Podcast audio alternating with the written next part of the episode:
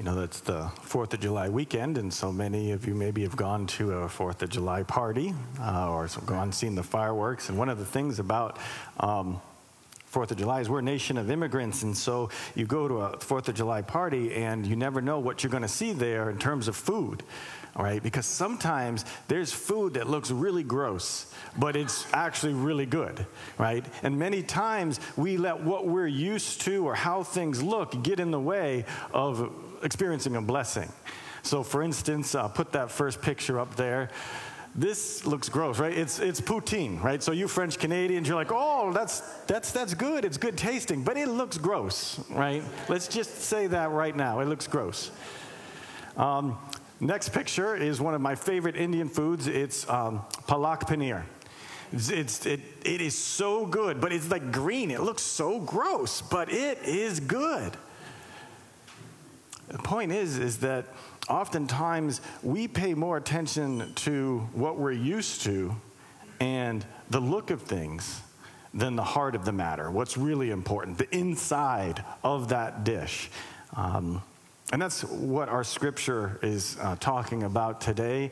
Um, and I'm going to give you a little bit of context for our scripture reading, and then Rayshawn's going to uh, read it for us. But remember, in this series on in the book of Matthew called A Story Bigger Than Your Own. We're invited into that story. And as we've read how Jesus taught and what he was doing, we just finished a section where.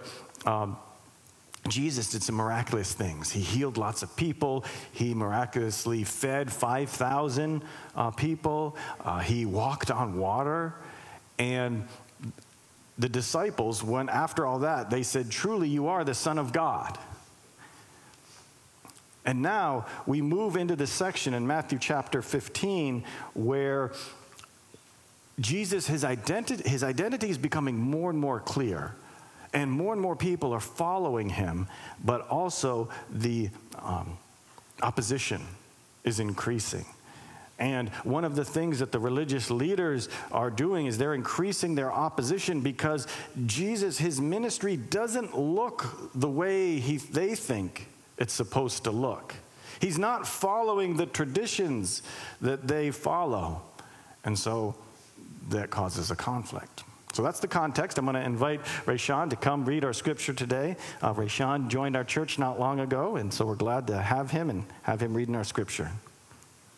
Thank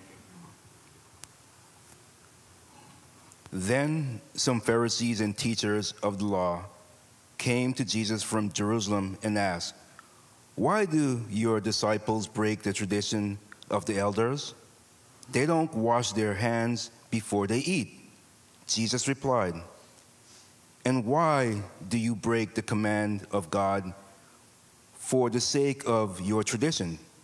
For God said, Honor your father and mother, and anyone who curses their father or mother to be put to death.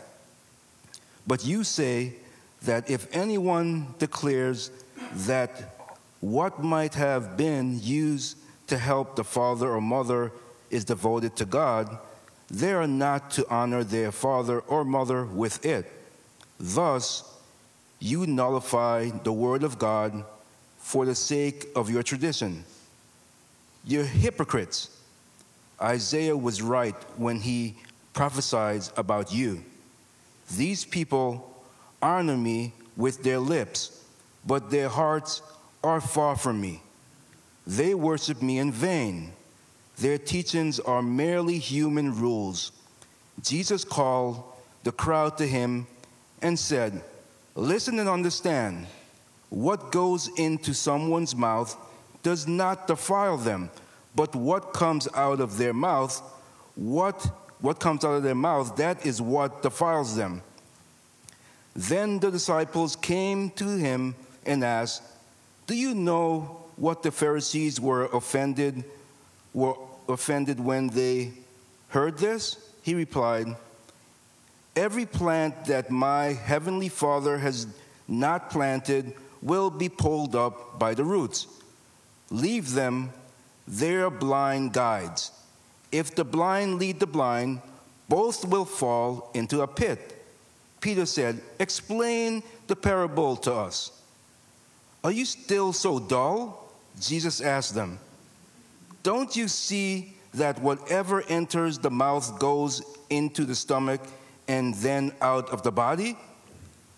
But the things that come out of the person's mouth come from the heart, and these defile them. For out of the heart come evil thoughts, murder, adultery, sexual immorality, theft, false testimony, slander. These are what defile a person, but eating with unwashed hands does not defile them. Thank you, Rishan. So here we have um, some heavy hitters from Jerusalem uh, coming. Uh, notice that it says, yeah, these Pharisees and scribes from Jerusalem come. So these are from the center of power uh, in Israel. And they've come to observe the ministry of Jesus because, again, it's becoming more and more popular. And right away, they notice something that doesn't look right to them.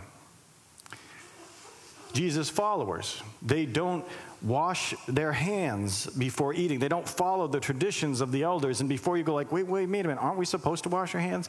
Well, this is not a hygienic thing, right? This is a ceremonial thing. So at that time, they didn't know about germs. But the hand washing was something where they said, all right, um, I can become unclean by the environment around me. I can become defiled. Now, what that means in a religious biblical sense is it makes you uh, unqualified to enter into God's presence. So, certain foods, certain things, you can't enter into God's presence. You become unclean. And so the Pharisees, they had this tradition where you never know what you're going to touch or anything, and you might pick up some sort of ceremonial uncleanliness. So therefore, you should wash your hands. That's what this was about. Now, the Old Testament does contain laws on purity, and I'll get to those in a minute, but hand washing was not one of them. Again, it was more of a religious tradition that developed. So, what are traditions? What are religious traditions? Um, or just any traditions? Well, we all have them. We all have traditions. Traditions often are those observable things that mark you off as a part of a group if you follow them. So the Pharisees said, All right, Jesus, he's a rabbi, he's a Jewish teacher, so therefore he, sh- I, I, he should be observing these traditions. And the fact that he's not following them, then he, he's not a part of our group. That's what traditions are. And hand washing at a time was it, it could be helpful, right? It, it reminded people and showed them that you care about religious purity that you care that the, the God of Israel is a, a other God, that he's, um, he's not like the pagan gods, and he's uh, set apart the people of Israel. So therefore, there's this kind of wall of separation. There are these barriers to keep God's holiness intact.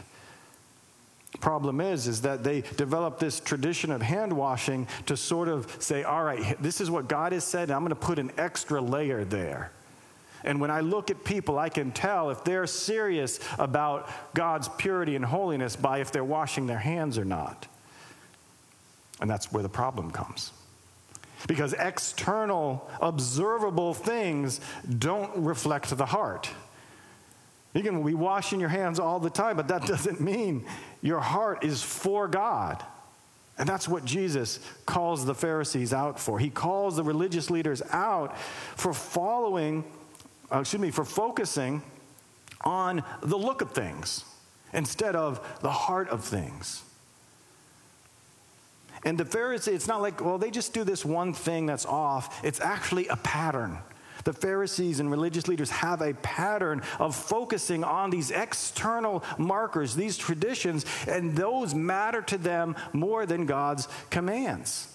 And the, the example that Jesus brings is he takes a different example and he brings the example of one of the Ten Commandments. So it's a big one, right? It's made the top 10 list is honor your father and mother. He's, he, he brings up that command. Their command is honor your father and mother, and if you don't honor your father and mother, you should be put to death, right? He, he cites the Old Testament law. Well, their tradition, and that Rashawn read about this, was if you wanted to seem really spiritual, you would say, all right, if I die, take all the things that I have and give them to the temple or give them to God. Now, that does seem spiritual. Problem is, is that where did you get all those things? Usually you inherited them from your parents. So you inherit these things from your parents. Your parents are still alive, but you die and you give the stuff away. What's going to happen to your parents? That's the Jesus' point. He's like, all right, you are breaking the command to honor your father and mother because if your father and mother have to beg for food, that's not honoring them. But you follow this tradition of, oh, look at how spiritual I am. I'm giving everything to God. And at that, because remember, at that time, there's no social safety net. So, how did you honor your parents? It's like you looked after them because the government wouldn't do it. No one would do it if you didn't do it. And Jesus is pointing out see how you focus on this tradition and thereby you break an actual command of God. And he quotes Isaiah 19:13 where uh, Isaiah called out Israel for honoring God in the external things but not having a heart for God and having a heart that was far from them. He uh, quotes Isaiah in Matthew, and this is verse 8. He says, This people honors me with their lips, but their heart is far from me. In vain do they worship me, teaching as doctrines the commandments of men. So they pay attention to the look of things, not the heart of things. They mix up their traditions with the commands of God. And so, what matters to them most is not what matters to God most. So, let's just stop and let that kind of bounce around in our heads today. Because what about you? What about me today? What do you look for to see if something is good, if something is spiritual? When you came here today, what were you looking for to see? Is this, you know, is this a godly place? Am I going to encounter God?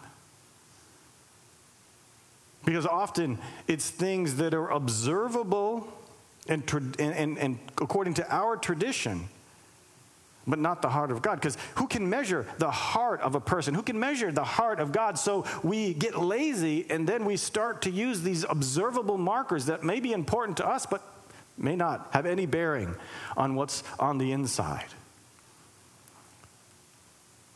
So, for instance, in the 1700s, if you were a, a, Protestant, one of the things you might look for to tell if a church is a good Bible believing, Bible preaching church is a big pulpit, a gigantic pulpit.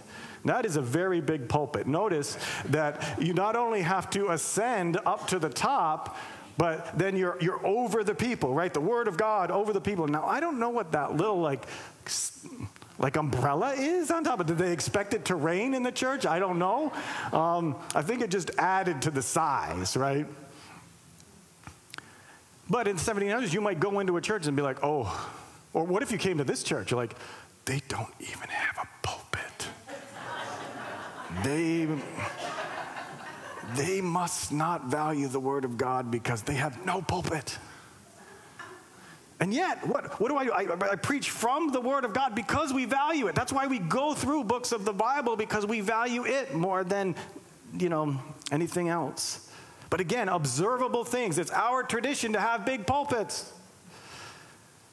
Other things, we may go, eh, eh, it can go either way. So we can go into a church, right, and, and uh, we notice that nobody's raising their hands. Oh, well, they must not be a spirit filled church. Or the opposite, we go into church, everyone's raising their hands. Oh, they must be so close to God. I've been in churches where no one raises their hand and they are full of the Spirit. I've been in churches where everyone raises their hand and there is something off. These observable things, this shorthand that we look to to gauge is often an improper gauge because what matters to us sometimes, it, it doesn't matter to God. We look to the things on the outside, but God looks at the heart. And that's what was going on with the Pharisees and Jesus.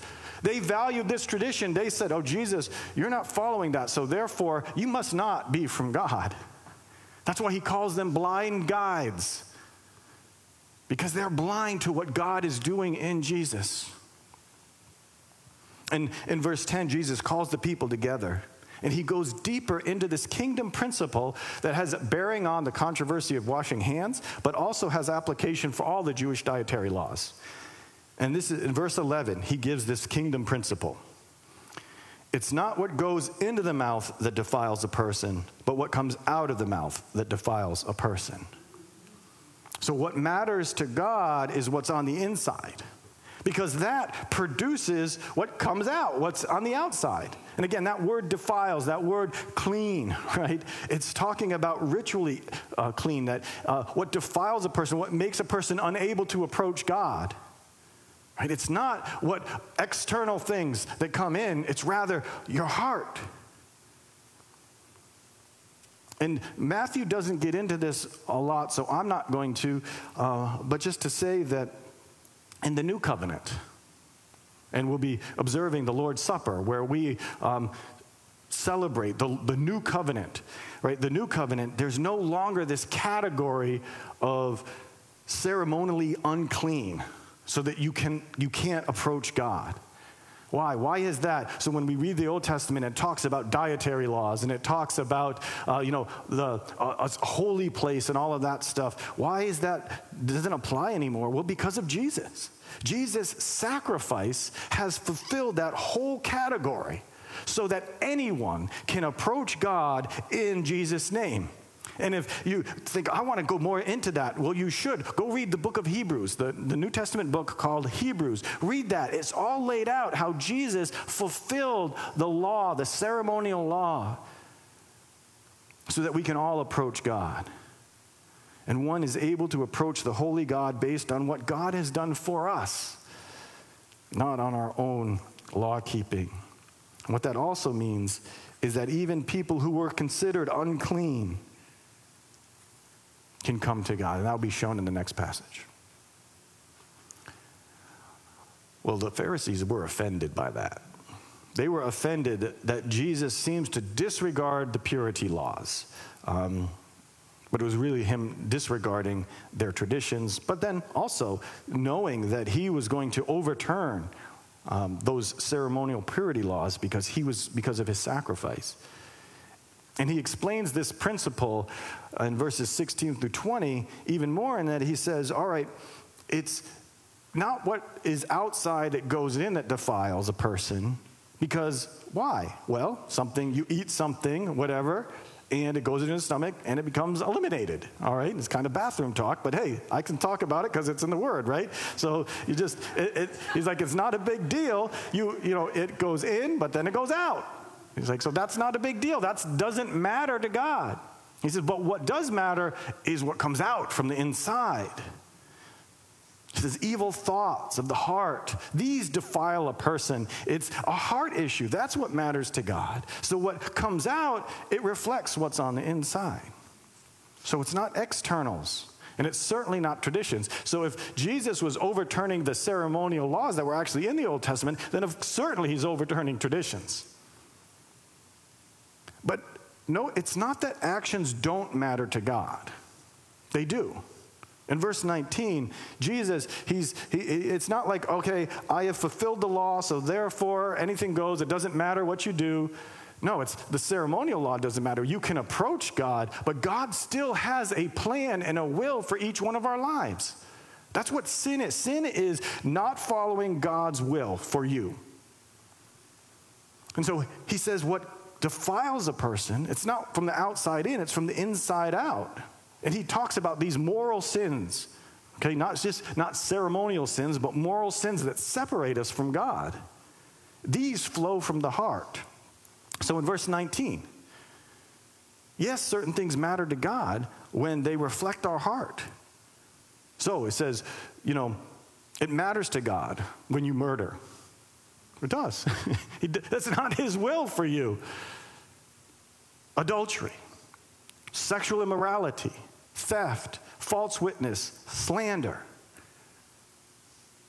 You can't say, well, all right, well, Jesus, he died for my sins, and then just keep slandering people. Keep tell, you know, uh, uh, um, uh, telling lies and, and cutting people down and saying, ah, it doesn't matter, I'm saved by grace.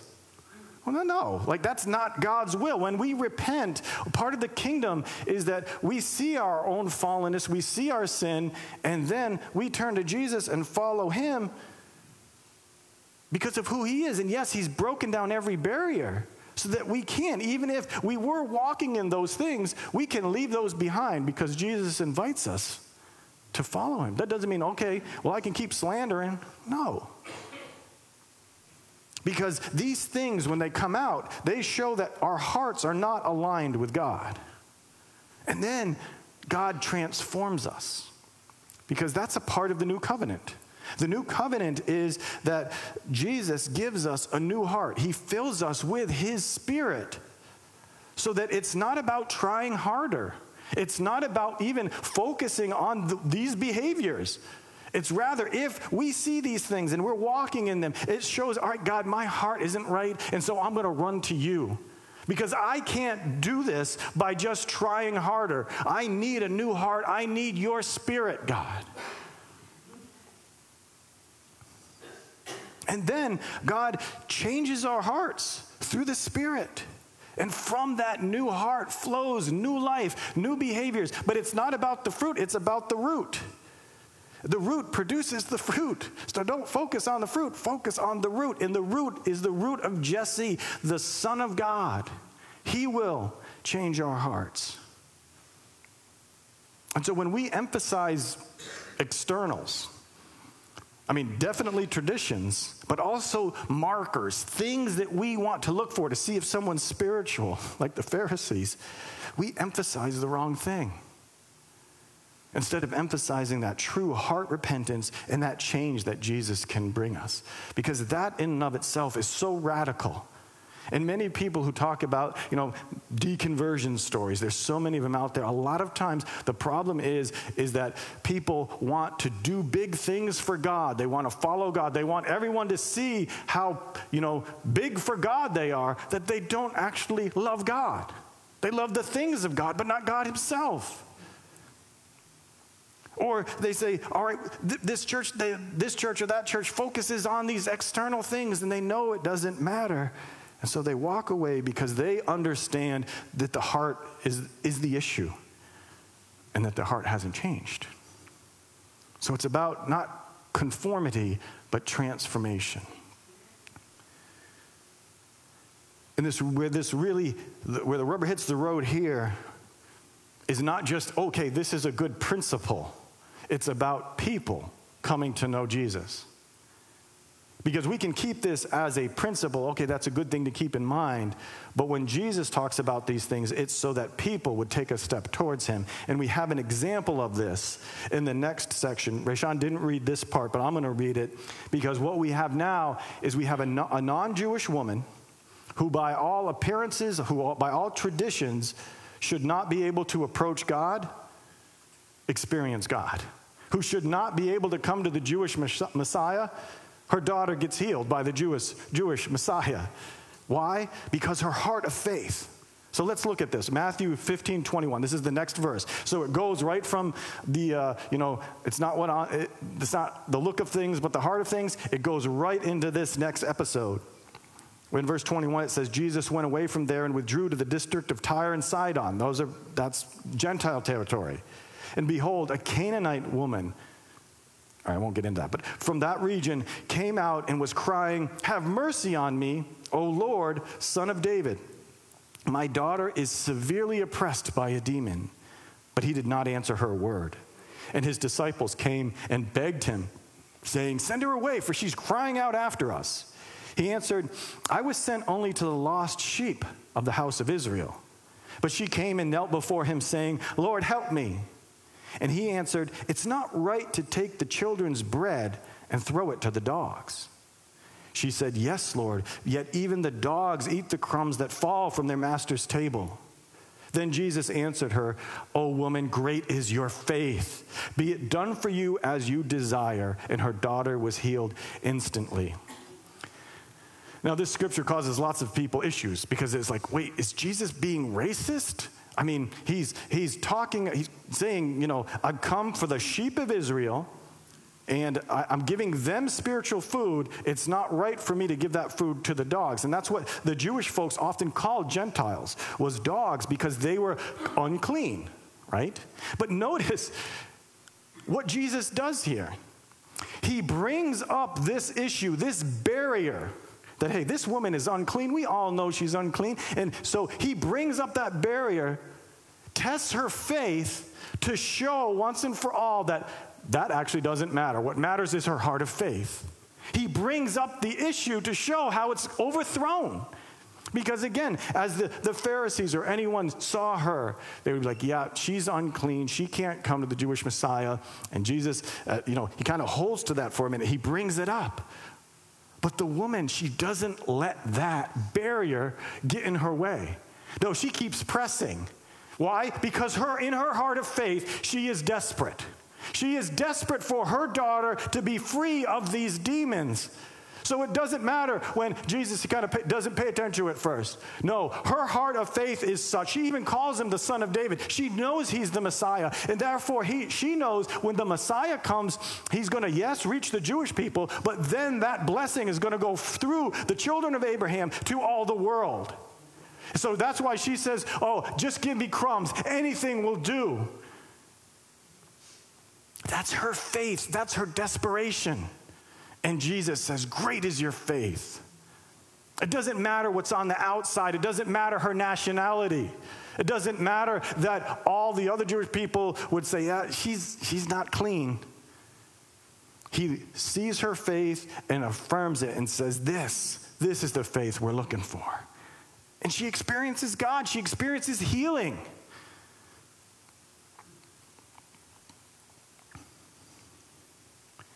So, the importance of the heart of faith over external things is emphasized again because Jesus brings it up just to throw it out. It's amazing. You know, I showed you a couple of foods that I like at the beginning, you know, poutine and palak paneer that look gross, but I really like the taste of them. They're really good. But you know, if you're a type of person who doesn't like to try new things, um, uh, or you don't like the look of things, you'll often jump into that dish and try it if you're hungry. Like if you're really hungry, then you're like, mm, fries with gravy and cheese curds. I'm starving though, so I'm gonna try it. That's what this Canaanite woman was, right? She was so hungry for Jesus. She was desperate. She didn't let the barriers get in her way, and so she ran to Jesus. Whereas the Pharisees, they weren't that hungry. They saw Jesus, they had their traditions, they didn't line up, and so they said, I don't want any of that. That doesn't look good to me. What Jesus is doing doesn't quite look right to me. It's not what I'm used to. So therefore, I'll pass. I'll pass on that. Whereas this Canaanite woman showed what true faith is by running to Jesus. And he put up those barriers, right? Say, hey, this is this barrier. She would not let those barriers stop her. And in the process, she showed what Jesus was truly looking for. She showed what the religious leaders, those who knew the law, knew their traditions, and followed them, the people who, if you looked at them, you would say, oh, they are, they are tight, man. They, they've got everything in line. Let's go down the checklist. Memorize scripture, check. A, a faithful attendance in synagogue, check look at this woman and be like, she's a Canaanite woman. She's so unclean that her daughter's possessed by a demon. And yet, at the end of this, who's the one who's held up? The one who has the heart of faith. This Canaanite woman whose daughter is cleansed and she experiences the power of God. My friends, this is such a lesson to us.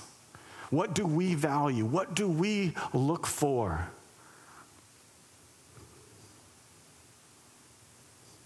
In a church, in a Sunday service. The things that we often, that often matter to us, do not matter to God because He is looking for that heart of faith. about 20 years ago, I was preaching in a congregational church, and you know, they're kind of high church. I mean, I'm low church, but they're high church. They like their pastors to wear robes or suits, right? Well, I was preaching, I don't think it was this passage, but it was one similar uh, about God caring about the heart and, you know, a heart transformation. And I preached it like I'd never preached it before. Um, I thought, well, I think that went pretty good. And then, anyways, that week, I got a letter in the mail uh, from this, this woman. And there was a check in the, in the, it was like a check for like a couple hundred dollars. I was like, whoa. And it, in it, though, she wrote, um, those khaki pants you wore with that blazer, you really should wear a suit. But hey, you know, so here's some money to buy a new suit. I would say, yeah, there were khakis like these. Um, but to me, it was, it was so, I was like, oh, Lord. And that what matters to God. Like, and I was preaching about, oh, it's the heart of thing, it's repentance and all of this stuff. And for the whole time, she was just looking at my pants, right? And so, what, what matters to God often, and what matters to us often doesn't matter to God. And I mean, that's funny and we laugh, but what are the things that we're looking for, that we pay attention to, that if we come in here and that's off, we're off? So many things. And oftentimes, when I come in here, there's things that are off that I have to pray about. And I'm like, Lord, may my heart seek after you so that all the distractions, all the things that are not on point according to my tradition, doesn't keep me from following you. So that's one thing, is that one of the applications of this is, is confess. And what I mean by confess is biblically, confession is simply agreeing with God. I mean, yes, it can mean, God, I've sinned and I agree that it's wrong, so I'm repenting. But confession also could just be, it just means in general agreeing with God, meaning, God, what matters to you matters to me. What doesn't matter to you, it doesn't matter to me as much either. That is confession. So a part of that is simply expressing that to God. God, I want to know what, what your what matters to your heart because I want it to matter to my heart. And again, this isn't just churchy stuff. Like in our culture, there's certain things that matter, certain things that don't matter. And we very easily can go into that and say, all right, this doesn't matter because no one thinks it matters. Well, no, it might matter to God or the opposite. And then finally, you know, we're going to be observing the Lord's Supper today. And it really is about having that heart of the Canaanite woman to come to Jesus, understanding that we need the heart transformation, that Jesus is after our hearts. And that when we focus on external things, we're focusing on the wrong things. Right? Even, even, even things that in the Bible are listed as sin. So maybe you do have trouble with slander, right? Maybe it just comes out and you slander people. Well, that is not meant for us to be like, okay, it doesn't matter. It's meant to drive us to God. It's meant to drive us to Jesus and say, Jesus, my heart does, does not follow your commands naturally. I need a new heart. And Jesus, in his grace, he died so that anything that would come in between you and God, He's taken it away so that you can come to God and God will pour His Holy Spirit upon you and your heart will change. And sometimes instantaneously, things that you used to do, you don't do it. But then other things, it's step by step, it's growth, it's a process. But make no mistake, God changes us from the inside out. But don't focus on the external things. Like, okay, that means I got to try harder not to do this. I got to try harder uh, against this. No, that is supposed to make us so hungry for the internal transformation of God that, like the Canaanite women, no matter what we've done, no matter what people say, we just run to Jesus. Even when people say, hey, stop making all that noise. No, we, I just need Jesus. And then trusting in his transformation. Let's pray. Dear God, as we enter this time of the Lord's Supper, we open our hearts to you. And God, we confess. We confess that our hearts aren't right. We confess, Lord, that there's so many things that really don't matter to you, and yet they're what we focus on. Forgive us, Lord. Lord, let our heart break for what breaks yours. Let our hearts rejoice in the things that you rejoice over. But Lord, we know we need a new heart. We know we need transformation from the inside. And Lord, there are some people who are here today who are just feeling the overwhelming burden of their own sin. They know they can't escape it, Lord. So I pray that you would fill them to overflowing with your spirit.